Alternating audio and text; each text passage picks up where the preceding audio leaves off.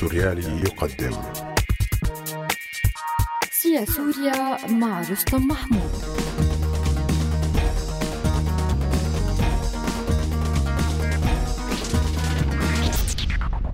طبخة الحجر السورية بانتظار الانطلاقة الفعلية لمعركة مذبحة إدلب تظهر عدة مداولات غير منتظمة بين عديد الأطراف تحاول كل واحدة منها الإيحاء بأنها ستثمر في المحصلة منتجا سياسيا سوريا مختلفا عن الصراع العنيف الذي يدور منذ سنوات.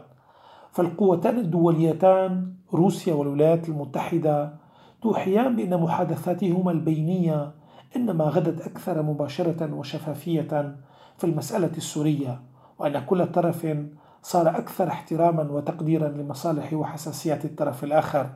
وأنهما بهذا الأسلوب سيتوصلان إلى توافق سياسي ينهي الصراع السوري في المستوى الدولي. كذلك فإن مشاورات معمقة تركية إيرانية روسية تجري دون هوادة موحية بأنها تخوض استماتة دبلوماسية معمقة وصريحة لتجاوز أسوأ سيناريوهات الصراع في إدلب معتبرة أن الصراع في إدلب وبسبب الرعاية التركية إنما يختلف عما جرى في باقي المناطق خصوصا في الشهور الأخيرة في كل من الغوطة ومنطقة حوران. على مستوى أكثر تفصيلا توحي قوات سوريا الديمقراطية ومن خلفها مجلس سوريا الديمقراطية كواجهة سياسية. توحي بأن علاقاتها مع النظام السوري من خلال المعركة التفاوضية إنما سيكون نموذجا خاصا ومختلفا عما خاضته مختلف القوى السياسية والعسكرية السورية الأخرى مع النظام السوري وأنها قادرة على التوصل إلى توافق سياسي مع النظام السوري يخلص سوريا من الاستبداد والمركزية ويجبر النظام على الاعتراف بحقوق الأقليات القومية والدينية السورية. أكثر من غيرهم يدرك القائمون على هذه المداولات بأنها لن تتوصل إلى أي نتيجة.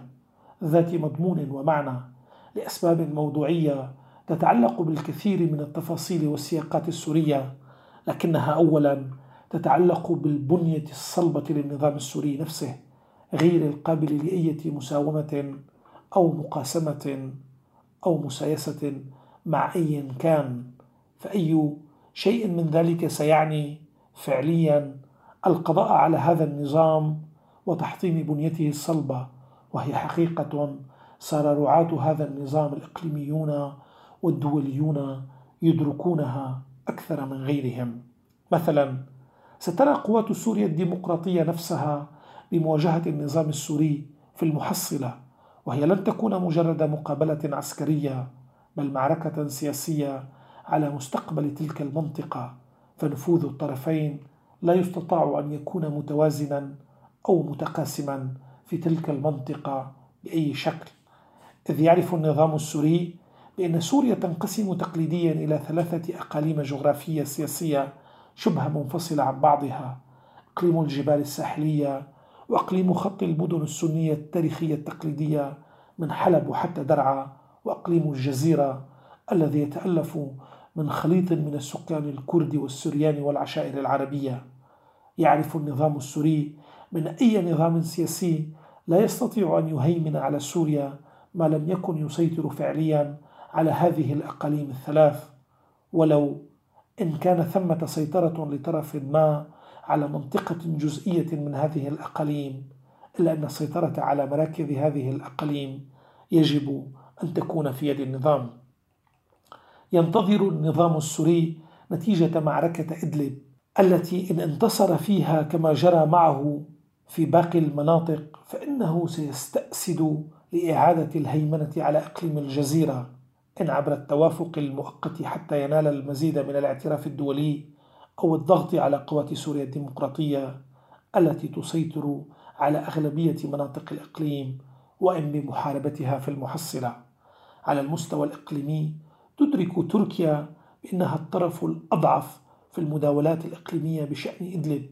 فغير أزمتها السياسية والاقتصادية المركبة والعميقة مع الولايات المتحدة والدول الأوروبية فإنها تدرك بأن سوريا صارت في عهدة روسيا والنظام السوري وأن هذه الأطراف تستطيع أن تؤذي تركيا في أمنها القومي فيما لو أسست لمشروع اعتراف حقيقي بالهوية السياسية للكرد السوريين. فهذه المداولات إنما تسعى فحسب لإقناع تركيا لأن تقدم إدلب للنظام السوري دون حرب وأن أي شكل من أشكال التنازلات السياسية من النظام السوري غير ممكن في هذا الاتجاه.